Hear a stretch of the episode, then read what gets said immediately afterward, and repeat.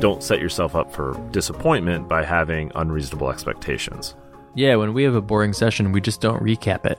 It becomes a very pithy email about how we did nothing that week and just went shopping. But here are all the turtles we bought.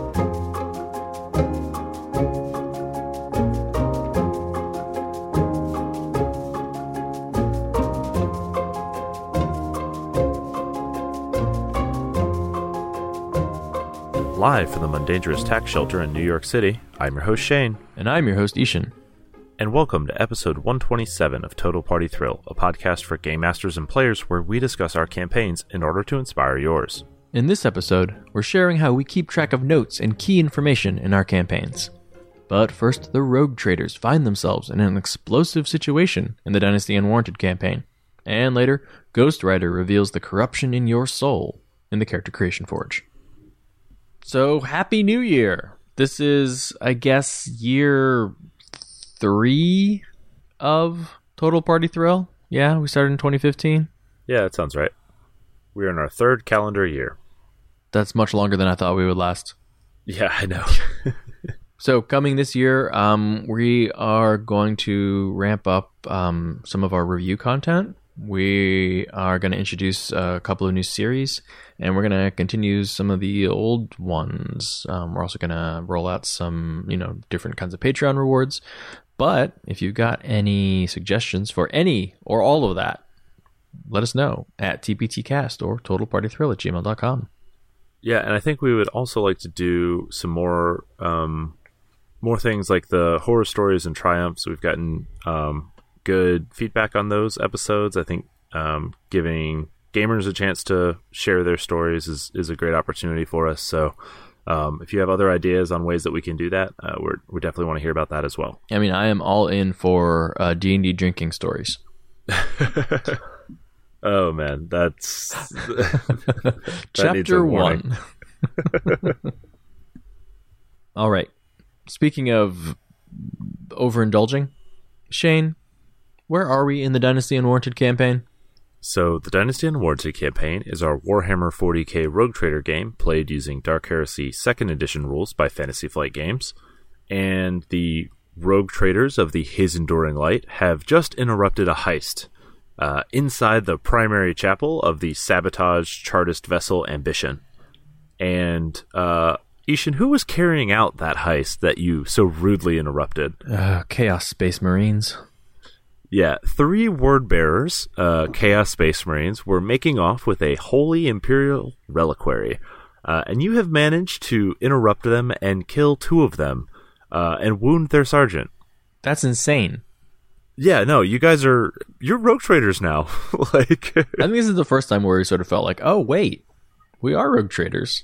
yeah, Kill I mean, the you Chaos needed, Space Marine you needed a little help from their hubris, but uh, all's fair in love and and, war. guns, big Right. big guns. a little luck with the the dice falling your way, but Yeah. uh, yeah, I mean you're you're in a position where you're likely to many of you survive this encounter, which is a big improvement over where you've started. Yeah. Although where we are right now, not the best situation because the uh, word bearer sergeant is what um, uh, carrying the reliquary with like one arm. Uh, he's actually abandoned the reliquary, but he is carrying your arch militant Draco uh, with one arm As a and shield. using his Yeah. his unconscious and, and rapidly awaking form as a human shield. We just shoot through him, right? Right. sure, that's a good plan. Uh, so he starts backing himself into a corner uh, while you guys are not sure what to do. And uh, Draco kind of wakes up, and as a uh, as a desperado, he does the only thing he can in this situation, which is try to stall by talking. Uh, and at the very least, he learns that the sergeant has a name. That Chaos Space Marines do have names. Uh, his name is Sergeant Halalaz, That's a name. which is a fun one to say five times fast. I can't even say it once fast. Uh, and and you guys are a bit puzzled as to what you should be doing next. Uh, you're not sure what the Marine is doing. He's backing himself into a corner. He seems to have your arch militant as a hostage, and you don't know what he's trying to do to get out of this. Uh, but meanwhile, Flare and Echo have arrived. uh, in the outer chambers of the chapel. Yeah, hurrying uh, to join the firefight that they heard was going down. But unfortunately, they're here now and they've got a terrible feeling. Flare senses a warp disturbance of an incoming ship in the system, which means it's arriving really, really close to us. Yeah, if if he can sense it without even being in like you know his choir chamber or anything like that, uh, or, or having any advanced tools, like that's that's a very very close ship. So Jericho is succeeding at getting a bit of exposition from Halalaz. Uh, the sergeant is talking, and he lets it slip that the reliquary contains secrets of greater value to the true gods than to your false emperor. And you guys kind of mull that over a bit, and uh, not too much longer after that, your Vox starts lighting up with a warning that uh, scans have detected a Chaos Reaver entering the system from the warp. Uh, and not too long after that, the ship's laud hailers just begin repeating one awful word, like a Swedish death metal lyric Ravager, Ravager, Ravager. Yeah, this means we need to leave. We need to leave immediately. We gotta kill this guy, we gotta leave. Which means Draco needs to get out of the way. Which he does. Uh, he, he recognizes that now is the time, and uh, he reacts. He tries to twist out of the Chaos Space Marine's grip. Landing lightly on his feet, yes? Uh, yeah, no, he lands lightly on his feet. You're right. Uh, he's missing his head, most of it, uh, because with a flick of a wrist, uh, the Marine uh, slices his head off with a chainsword. Those are bad rolls. Yeah. Not good. No. Yeah. Uh, and and I I think probably what Draco expected. Realizing that his human shield was no longer useful as a shield, Halalaz throws the body aside. Uh, and then we realize why he's backed himself into a corner. He turns his bolter and a bunch of crack grenades on the chapel window right beside him and pops on his helmet after he blows it out and leaps into the void outside. Yeah, so Space Marine armor is fully, uh, fully environmentally sealed, so he knows he has time uh, if he can make it out into the void. Uh, you guys, on the other hand, are now facing a rapidly decompressing chapel. Yeah, the chapel is no longer environmentally sealed and you've got a, uh, a holy imperial reliquary that contains uh, some apparently important secrets, and not a whole lot of time to deal with it. Also, your arch militant, uh, his head is hanging on by just a few remaining sinews. Yeah, we got problems. And we'll find out how we deal with them next week. All right, so this week we're talking about information management and bookkeeping, both as a GM and as a player.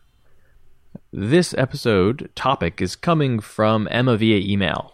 So she writes I am both a player and a DM, and I often wonder what the best balance is in terms of keeping or remembering information about the campaign. When you both recount your own games, you seem to remember every detail, NPC name, and plot point. At my once monthly game, we can hardly remember what happened last session, let alone the name of that one elf we talked to in that town one time. What's your advice about how much info to write down or when to take notes as a player? As a DM, when is it okay to expect my players to remember a name or the details of a conversation and have narrative consequences if they don't? And when should I just give them the info they can't remember? All right, so uh, I think the important thing to remember about the Morning Glory and the Dynasty Unwarranted recaps is that we cheat a whole bunch. Yeah, don't don't let that be the standard for remembering what happens in a campaign. We as a rule, send recap emails each week to cover what happened. Uh, just every GM does that now in our group. So, um, and these are usually kind of in an expanded narrative. So more like the uh, recap intro at the beginning of a of an episode of TV or the intro crawl to Star Wars. Um, and then for Rogue Trader, I knew that we were going to be recapping it for the show, so I made sure that I covered the details we needed uh, in the emails so that we could look back at them and have exactly all the answers we would need. So uh, we we cheated quite a bit uh, compared to I think what a normal gaming group might expect. Yeah, that gives us access to a lot of details which otherwise would probably be lost to you know time or hazy memories. Um, I remember the like high points of old campaigns that I played in when I was younger, but I don't remember, you know, every single thing. I couldn't write out the story for you, you know? We're only able to do that because we're doing it as we're going along. Right. and that's not something you need to do as a GM. You know, um, we did talk about this in episode 101 on intercession communication about uh, writing recap emails. So, you know, you can go back and listen to that one. We'll give you a lot more concrete advice. So we send our emails out usually a day or two after we play, so it's fresh in the GM's mind.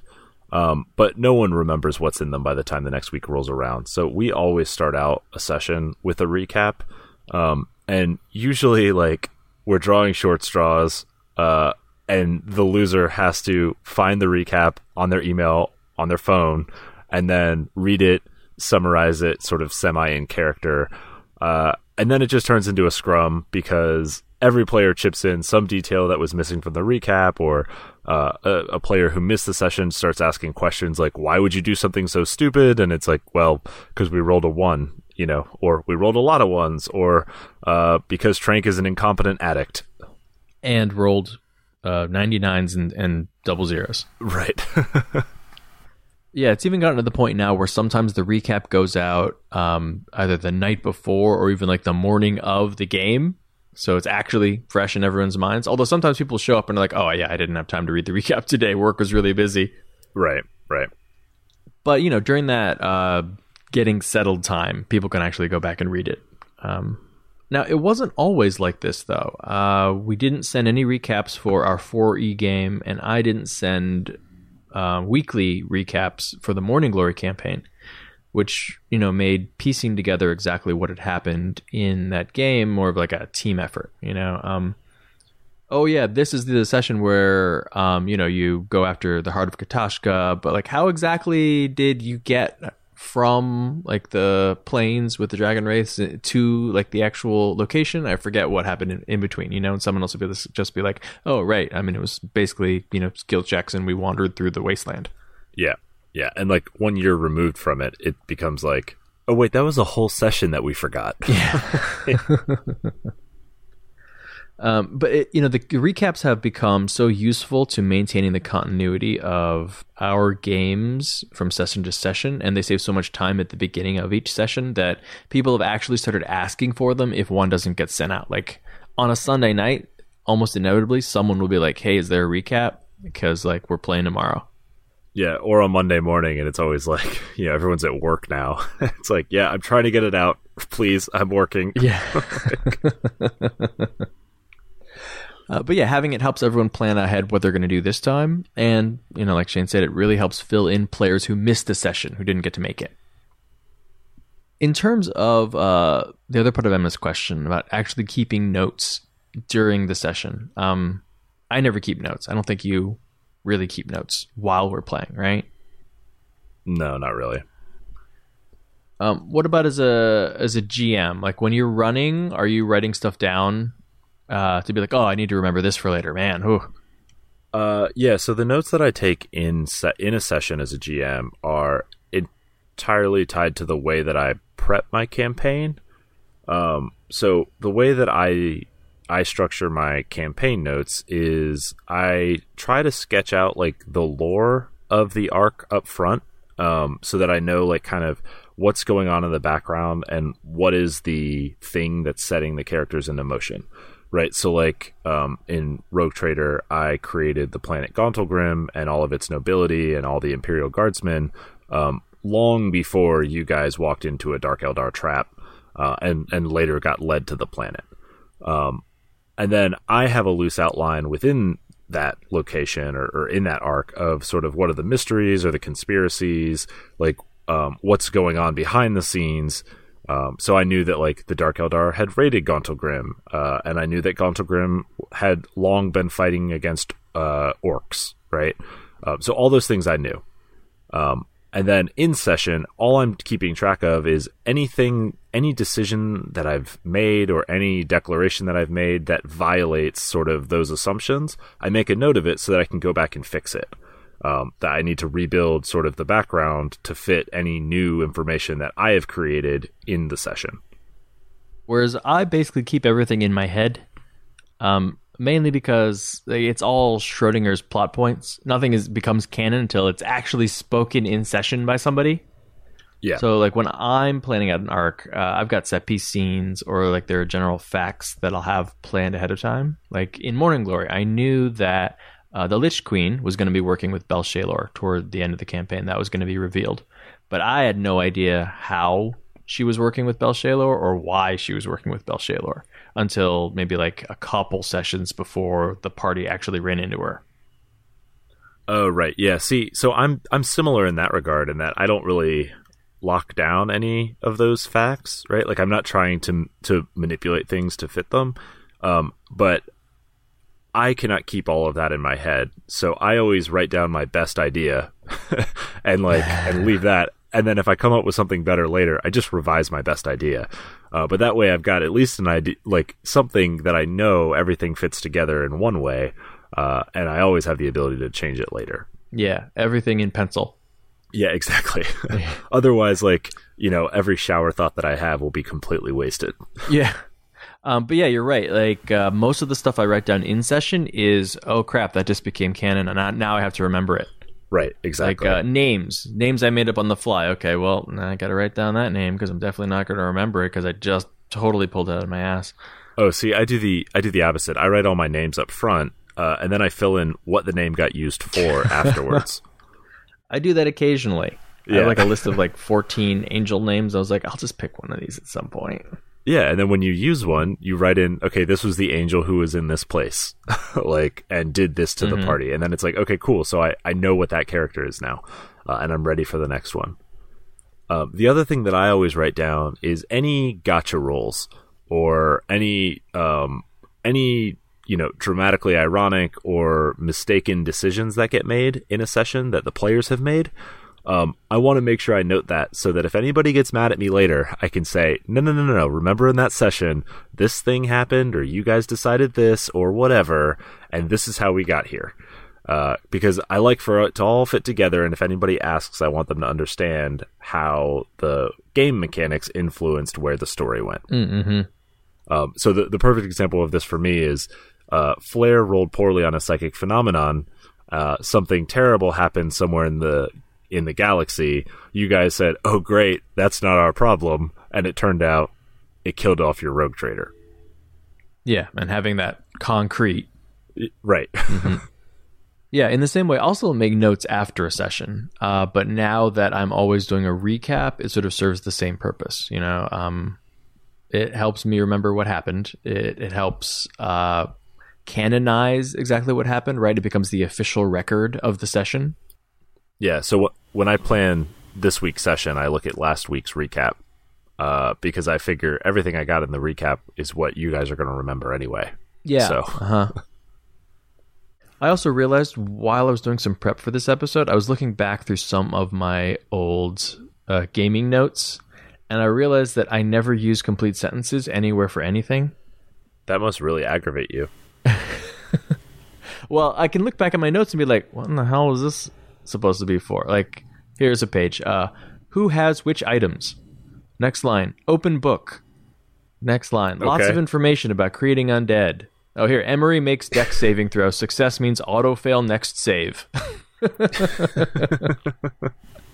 so I guess I guess that was a little planned out. It was I'm gonna screw Emery. Right. uh, yeah, no, I can't interpret what those could possibly mean. No, I have no idea. the ravings of a madman. but it wor- it worked at the time, right? So like it's it's like throwaway notes. It doesn't need to be it doesn't need to last for posterity. You're jotting something down just for you to use very quickly. Right. Um, and that, that works for narrative games um, or, or narrative structures in campaigns. Um, I, I think there are definitely games where you have to take a little bit of a more detailed approach. Uh, Blades in the Dark is one thing that comes to mind. Just the way that um, the the timers work, sort of behind the scenes for the gang. You want to make sure that you're tracking that in a place where uh, they still have meaning Yeah, I do like to take, you know, 10 15 minutes afterward when you're running a game and just especially in a game like that collate the data, right? Like uh, Jim's running Birthright. We take all of our actions, but then the enemies take the actions too. And I think it is good to think, all right, if we're playing in like this living world where the enemies are supposed to be responding to what the characters did, great. You're while you're planning that next session, you are planning around what the players did previously. But Right. it can help to just do it right then. You know, as soon as you get home, be like, okay, um, the party took these actions, and now basically the the bad guys, the adversaries, or even other factions get their turn. Let me just jot down quickly what it is that they were doing, and then when I actually you know plot out what this next session is is going to happen, I already know what occurred elsewhere. Yep. Um, and this is super helpful. Like, you know, if you have a, um, like, say you're in like a Night's Black Agents game and the vampire conspiracists are tracking down pieces of technology to resurrect uh, Dracula, right? Um, if you are, if if you're keeping track that they have two of the four pieces and these are the two pieces of technology that they have, um, when the players, you know, switch streams mid session and decide that they're going to go chase down that lead now, you know exactly where they are. So you've already got a background there. You don't have to kind of figure it out on the fly. Um, and that way, if they abandon it later and come back to it or whatever, they still have that freedom, but they're still progressing at the same pace. Um, it just gives you a sense of, of where the world is as it's reacting around your players. Yeah, even if you are all you're doing is advancing the uh the shot clock essentially, right? Yeah, yeah. I know that the evil ritual uh, components will have been thoroughly researched in five in-game days, right? So this one took two days, so tick tick. Right. Uh, and then likewise, you know, that's always subject to revision. So if the PCs are accelerating the pace of the adventure um, faster than you expected them to, well, just accelerate the plans that you had for the villains as well, um, so that it stays in a dramatically appropriate place. Yeah, and since you've been doing that every session, it's much easier to gauge rather than sort of doing it from scratch and being like, uh, I don't know, they're 65% complete, I guess, on the mega Right. weapon. Right. And and the whole purpose of taking the notes is just to make sure that you have confidence when you make when you have to represent what's going on or in the world to your players. Right? It, it, it doesn't there's no right or wrong. You're not incorrect for having it uh, one way or the other. It's just that you you want to have the confidence when you're sharing it with them that everything is going to make sense. So you take the notes that you need to have that confidence. And if that's zero notes and zero prep, great, you just saved a bunch of time. And if it's exhaustive prep and exhaustive notes, uh, that's what it takes for you, and that's fine too. Yeah, I think that's a great point. You're taking notes when you need them, um, which means that the amount is going to vary, but you're only taking them for things you need help with. If uh, you create an NPC and you've got a personality for them and you've just really clicked with them and you are absolutely going to remember like who this NPC is and how to play them next time, great. You don't need to write anything down. Right. You know, but if they're kind of for- forgetful to you, you might want to just jot down a couple notes on their personality. Yeah, like uh, in the Rogue Trader game, I have absolutely zero notes about uh, about your Rogue Trader Silva Lionheart, the new Rogue Trader. Uh, I- I know everything I need to know about Silva Lionheart because, like, you guys created her, I created her, um, and she evolves with the story as she needs to. Right. Yeah, Uh, I, I have nothing written down about Behemoth from Morning Glory. Right. He's just a it. jerk. Yeah. When given the option, he will be a bigger jerk. yes. Big jerk never lies. Right. Meanwhile, Silva is always surprisingly competent. That's only compared to us. Ye- well, yeah, but she's she's just perpetually underestimated, and that's like that's her character trait and also her biggest strength. She definitely doesn't know. Oh, wait, no, that's a spoiler. Never mind. Yeah, we'll get to that. Scotty doesn't know. All right. So, what about uh, Emma's question about when to help your players remember information that came out in game previously? So I think this is totally a group by group kind of answer, um, and and a lot of it comes down to the players' expectations and the GM's expectations, and frankly capacity. Um, but my my general opinion is that you should be lenient because as a GM, I think about my game constantly, uh, and they don't because they're players. um, and they have other things to do, and they might even have their own games to think about. Um, and the flip side is, if I'm not GMing, you know, I enjoy the luxury of of not having to constantly think about the game that I'm playing in. So, uh, I don't take notes as a player. Um, so I guess in that way I'm a bad player, but I therefore, as a GM, uh, think it's fair to, um, you know, fill in the details as long as the players remember the broad sketches of of what's going on. Like I will do the heavy lifting for them. Yeah, I think that's fair. Uh, I don't like to punish players for not being their characters. You know, like you don't have to have a strong arm to play a melee combatant. You don't need a good memory in order to play the Soge character. Um, the PCs in the game are wholly devoted to this story because it's their entire life, right? But yeah, the players are distracted by their actual real life. I think about um, what is it, the Dead Alewives sketch, right? The um, I Attack the Darkness. You know, uh, there's the line about um, if you can't remember, then your character can't remember, and that that always struck me as like I don't know, needlessly pedantic and and punishing. It's like, well, no, you just like you can just say, well, your character like you would remember this because like you know it just happened two minutes ago in game, even though it was three months ago for us. Right. I yeah, and I mean I don't want to I don't want to be an apologist for players who are not engaged with the story and not engaged with the game and aren't making an effort to remember things or try um, and and who are expecting you to play their characters for them and to know everything and to tell them what to do. Um, I, I, don't think that's fair as a player to do that to your GM, but um, I think there's you, you should absolutely meet each other halfway, right? Like I'm a player, I'm doing the best I can the GM will help me out. Yeah, I think you can tailor some of this to your particular players. Like, okay, Shane, you don't take notes. I don't take notes. Uh, but Jim, Jim takes notes about everything. And that's great for the whole party because Jim has like the quartermaster receipts and he's got the names for all the different people like who are in the company. Um, and so we just need to ask Jim. We don't have to ask the GM. We can ask Jim, hey, man, what happened last time? He'll just look through his notes and be like, oh, here, here's what happened not everyone needs to be super involved all the time. Um, Cameron asks people all the time, "Hey, what happened?" You know, and like all of us then jump in. You know, Shane, you and me and Angelo spend a lot of time very sort of like we spend a lot of time on the minutia of uh, lore and of like plot points and strategy, uh, because not everybody in the group needs to do that. Right. Right.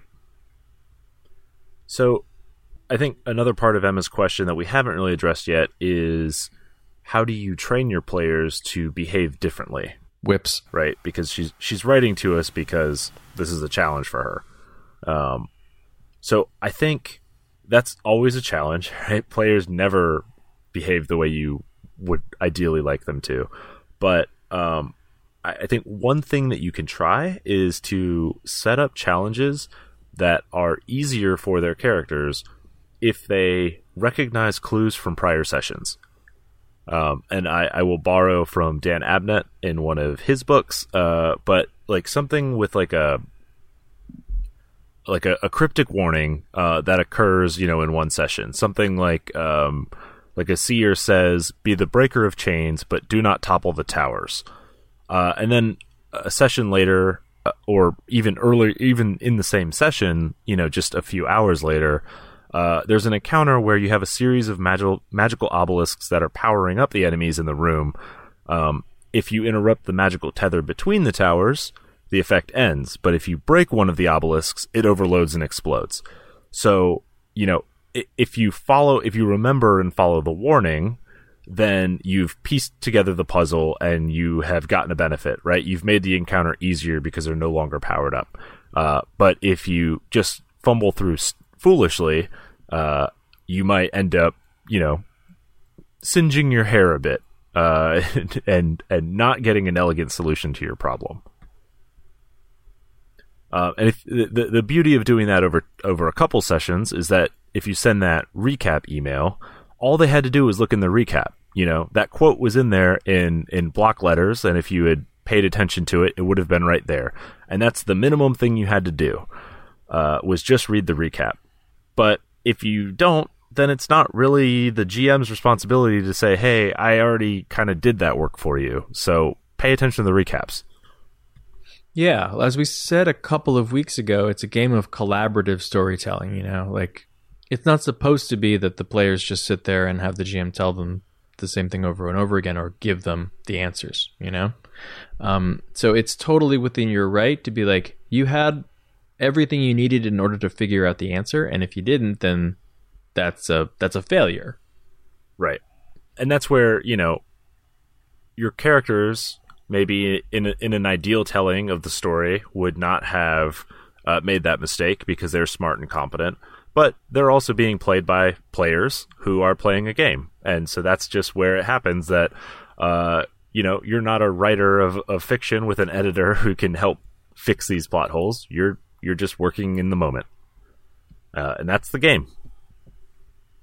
Keep in mind though that if you keep running into this problem over and over again, like if no one in your group can keep clues straight across a couple of sessions, then maybe, you know, long drawn out complicated plots aren't the best fit for your group. Maybe they're just not that kind of player. So try using more bottle episodes where everything that you need in order to solve a mystery or a task is present in this particular session. Like you received it this session, you use it this session um, or things like uh, one-off riddles. You know, you see a lot of these in dungeons where um, there's uh, carved in the stone above the entrance to the dungeon is the piece of information you need to know in order to defeat the denizen at the center of this labyrinth.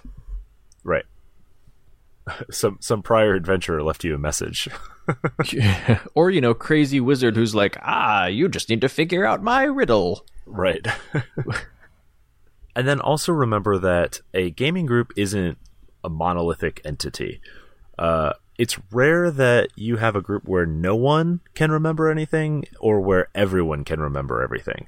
Uh, so just make sure you aren't having your sessions and your plots hinge on that forgetful player, um, just like you wouldn't plan your session around a player who cancels often yeah, like I said, some people in the group are likely going to be a lot more interested in taking notes or doing the long term planning than other people. So you just let them take the lead. Uh, because the person who isn't really following along and isn't really paying attention more than likely is going to be really happy for someone else to step up and be like, oh, wait, okay, we can figure this out. And, you know, here's the bit of lore that we're missing. And if they're upset about that, well, then, you know, they need to do one or the other. They need to pay attention and step up and, like, help solve puzzles or they need to like be laid back and let someone else do that. Yep. Yep. If there's if there's less conflict in what to do or how to interpret things within the players of the group, then they will get to the part that they like faster, which is probably rolling dice and killing monsters. Yeah, they'll figure out pretty quickly that, you know, if they want to be more involved in this part of the game, all they need to do is pay attention. Yep. So there is one special exception to bookkeeping, uh, I-Hsien, that I think plagues groups more than more than plot points and more than intrigue, and that's equipment. How do you prefer groups track like what gear they have, what magic items they have, what rations or ammunition? How how do you prefer tracking that? Everybody naked. That's it.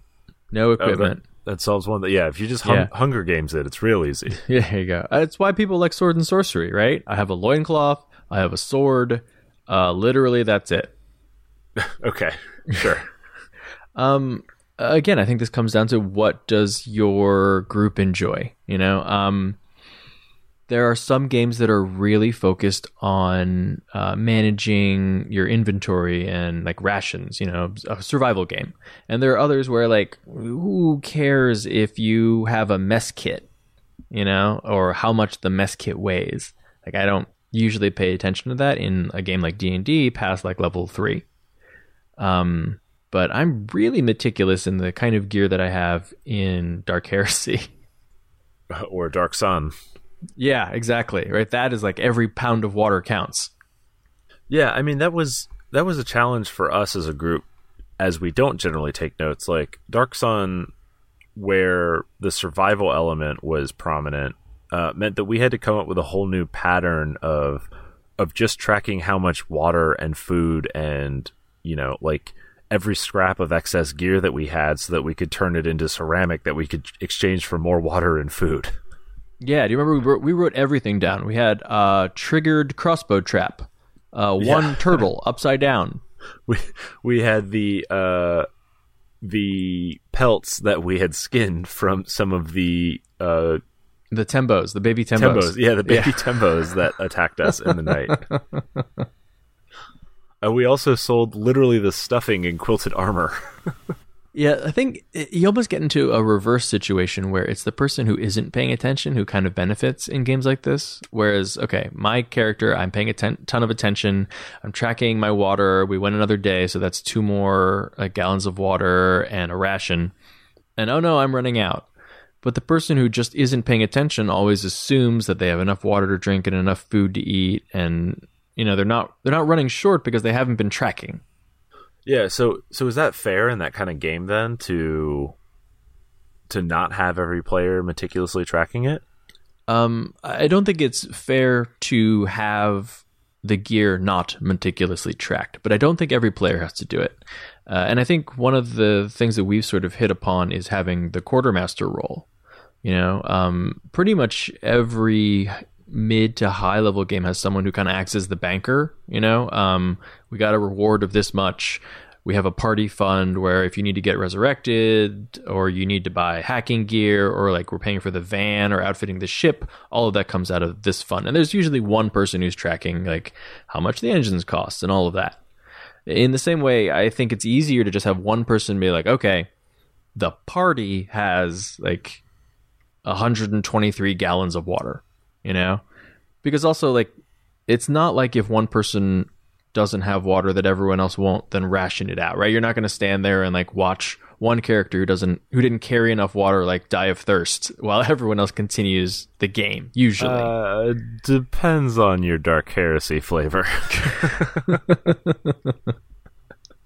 I mean, if you've got, you know, uh, other sheets already rolled up, sure. But Yeah. typically it'd be like, all right, we, we need to split this up, you know, five ways. right, right.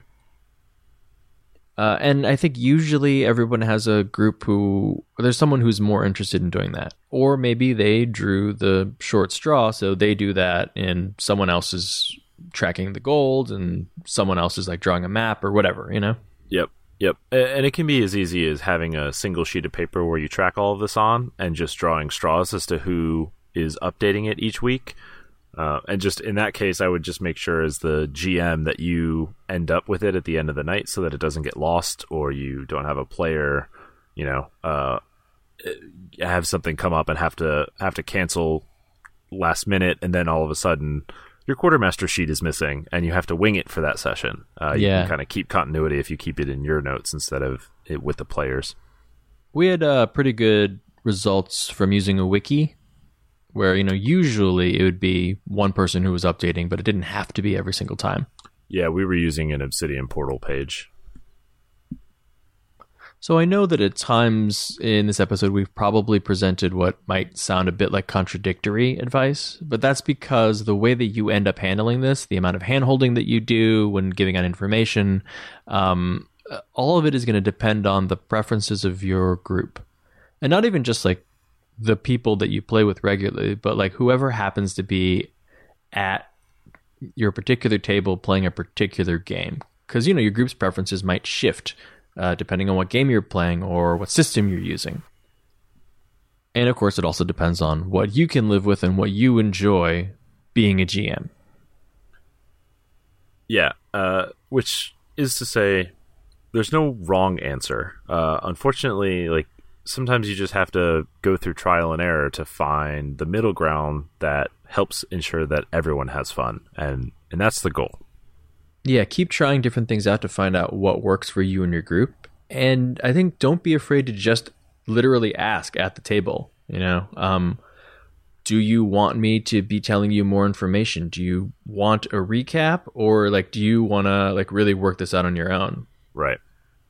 Um, and then lastly, I, I can't stress this enough. Do not hold yourself to a standard that's not reasonable uh, for your game. Right. So our recaps are, are not a reasonable standard to expect that a game will run like. Um, you know, we have the benefit of hindsight, and we also get to tailor the narrative uh, to fit a story. Um, likewise, you know, if you enjoy watching Critical Role or you enjoy watching Acquisitions Inc., um, that's a, a, very specific style of game that's being performed for an audience. Um, it's pretty unreasonable to expect that your players will treat your home game the same way. Um, so just don't set yourself up for disappointment by having unreasonable expectations. Yeah, when we have a boring session, we just don't recap it. Yeah, exactly. it, it it becomes a very pithy email about how we did nothing that week and just went shopping. but here are all the turtles we bought. Right. all right. Do you hear that, I-Hsien? I didn't know turtles made that sound, but I watched a few YouTube videos and they really, really do. Okay, great. Let's move on to the Character Creation Forge. But before we do that, let's talk about how our listeners can get in contact with us. We do love hearing from you. You can tweet at Shane at Mundangerous. That's M U N Dangerous. And you can tweet at I-Hsien at Evil Sans Carne. That's malice minus meat. And you can tweet at the show at TPTcast. You can also email us at totalpartythrill at gmail.com. And you can find us on the web at www.totalpartythrillcast.com. We're also on Facebook and Instagram at Total Party Thrill. So this week in the Character Creation Forge, we are uh, answering a listener request uh, for Ghost Rider, the Marvel comic character. Uh, this was submitted by at Cowboy Centaur. Ghost Rider's been around for a long time and had multiple incarnations. I think what like four of them thus far, at least. Uh, uh, I, I haven't the faintest clue. The only thing I know about Ghost Rider is Nicolas Cage was the movie, and it was not good. All right, I heard about that. I didn't see it. Yeah, uh, so, I saw the Robbie Reyes version on uh, Agents of Shield, which was good. Okay. Yeah. All right. Okay. So now that we've established our Ghost Rider credentials as uh, card-carrying experts, what does Ghost Rider do? Uh, he's a he's a ghost and he rides on stuff, right? Uh, no, well, he's, he's not actually a ghost. No, no. he he is a flaming skull uh, in a biker jacket on a motorcycle. Yes, uh, in some incarnations, uh, a car rather than a, a bike. But that's lame. Well, for D and D purposes, I think we might use I don't know a horse maybe. Yeah, horse for sure. Ghost Rider is often a melee combatant, um, can handle a lot of physical punishment, and uh, his MO is basically wreathing himself in hellfire and then punching you with fiery fists or uh, attacking with a weapon that is also now on fire. Yeah, like doesn't he have a chain that's on fire? Yeah, there's often a chain. Uh-huh. Okay, all right. Uh, sometimes the motorcycle is on fire as well. Classic. Mm-hmm. I, I, mean, ideally you would get a nightmare, but uh, that'll be kind of up to DM approval. Yeah, I think with the Obsidian Steed turns into a nightmare, doesn't it? Oh yeah, that's right. Yeah. The figurine. Okay, so what is the build? It is Fiend Patron Blade Pact Warlock 14, Vengeance Paladin 6. And I think we're going to go with a Scourge Aasimar here. The Scourge Aasimar being the one who sets everything on fire. Uh, including themselves, yes. okay, perfect. Once per day, basically cracks open their own chest, I guess, uh, and then sets a bunch of stuff on fire.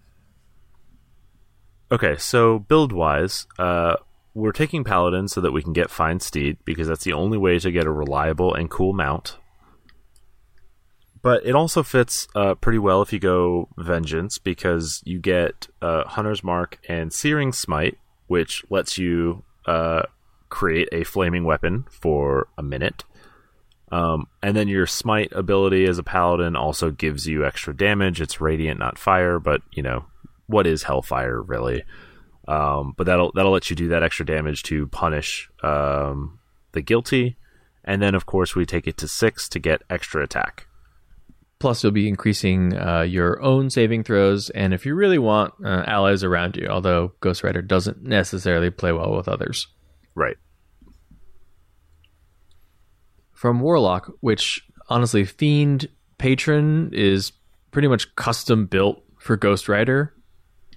Uh, you're going to get access to the Hellish Rebuke spell, and then later also spells like Fire Shields, which lasts for 10 minutes and wreaths yourself in flame and does damage to other people who attack you. Right. Uh, you also get the ability Hurl Through Hell, which allows you to uh, cast somebody through a demonic visage. Uh, you'll get access to you know great spells like Fireball. At higher levels, you'll get Investiture of Flame, which does similar things to Fire Shield and wreathes you in flame, but also has the nice benefit of making you immune to fire. Uh, and then we're looking for something to become Ghost Rider's penance stare, which uh, I believe is basically making someone feel what all the guilt of their sins, and it pretty much kills them. I think that's it. Correct. Um, Uh, based on my brief reading of Wikipedia, yes, I believe that's Yeah. accurate. That sounds a little bit like a power word kill to me, but that's ninth level and we're not getting those in this build. We didn't really want to have like a 17th level wizard for Ghost Rider. You know, he's not really a wizard. Right. Uh, but Xanathars gives us a nice option in the sixth level spell Mental Prison. Uh, forces an intelligence saving throw, and on a failure, does 5d10 psychic damage, and then convinces your victim that they are trapped in place inside some sort of horrible visage. That's up to you. And my guess, it might be all the terrible things that they've visited upon other people. Or, or just church. And if they try to escape, if they don't face their fate, they take another 10d10 psychic damage. Beautiful. if that doesn't sound like penance, I don't know what does. Like, say your Hail Marys or you'll never get out of this mental prison. It's it's basically confession. Right. And I think for a weapon, since your damage die doesn't matter that much because most of your damage is coming from smites, uh, I think mm, go with a whip. Yeah, you could actually use a whip. You know, one handed reach. It's basically a chain. Okay, Shane. So who's your Ghost Rider? So my Ghost Rider began as a paladin of devotion, uh, but failed his deity, uh, fell in the line of duty, uh, was unable to redeem the fiend or uh, punish the fiend that he was chasing, uh, and ultimately succumbed to his wounds. And in, in his last moment, uh, a, a fiend came to him and tempted him said, you know, uh, there are shades of gray uh, in the evil spectrum, and the fiends that you fight are more uh, are are worse for your world than I am, certainly, and also they're worse for my world than uh, than you are. So I will invest you with my power if you will continue to do what you're doing. Uh, and I know that you will ultimately fail, but as long as you promise that I will be the last fiend that you purge from this world, then you are free to use my power to continue your your mission. Uh, and in that way, um, you know, uh, filled with bitterness, uh, but ultimately driven by uh, the job, the paladin falls to a paladin of vengeance, uh, becomes a warlock, makes a pact with a fiend, and uses that hellfire in order to attempt to bring good to the world, knowing that ultimately uh, the paladin himself is is corrupted uh, in order to carry out this divine mission. Ah, so doing the right things for the wrong reasons. Correct. Well, at least doing the right things for the right reasons with the wrong powers. You know, according to some versions of the alignment spectrum, that's that's called being good. I know, I know. Yeah, that's why you that's why you aren't an oathbreaker paladin. You're you're doing whatever it takes to maintain your oath, including not dying without completing it. Yeah, literally whatever it takes. Yeah, it's a it's got kind of a 40k inquisitor kind of feel to it too. Yeah, yeah, bit of a radical. Right. How about you, I-Hsien? What is what is your Ghost Rider? All right, my Ghost Rider comes at this from the opposite direction. My Ghost Rider starts out as a bad person.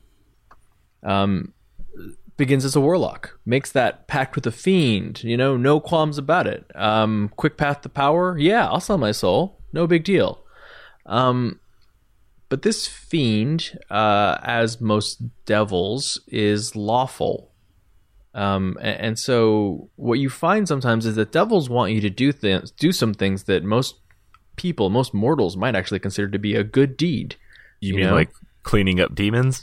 Yeah, exactly. Kill a bunch of demons, uh, handle the ravaging orc hordes, you know? Um, and I think as she adventures as a warlock, as she sort of revels in the destruction that she can cause with this hellfire power, um, she realizes that she's actually making the common people's lives really good. Like they they respect her, the kind of respect that she never had when she was just trying to be selfish and, and gain power.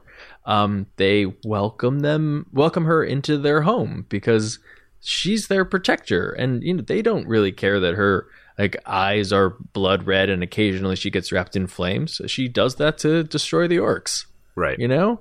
Right. Um, clerics call fire from the sky. They don't know that she's made a deal with the devil.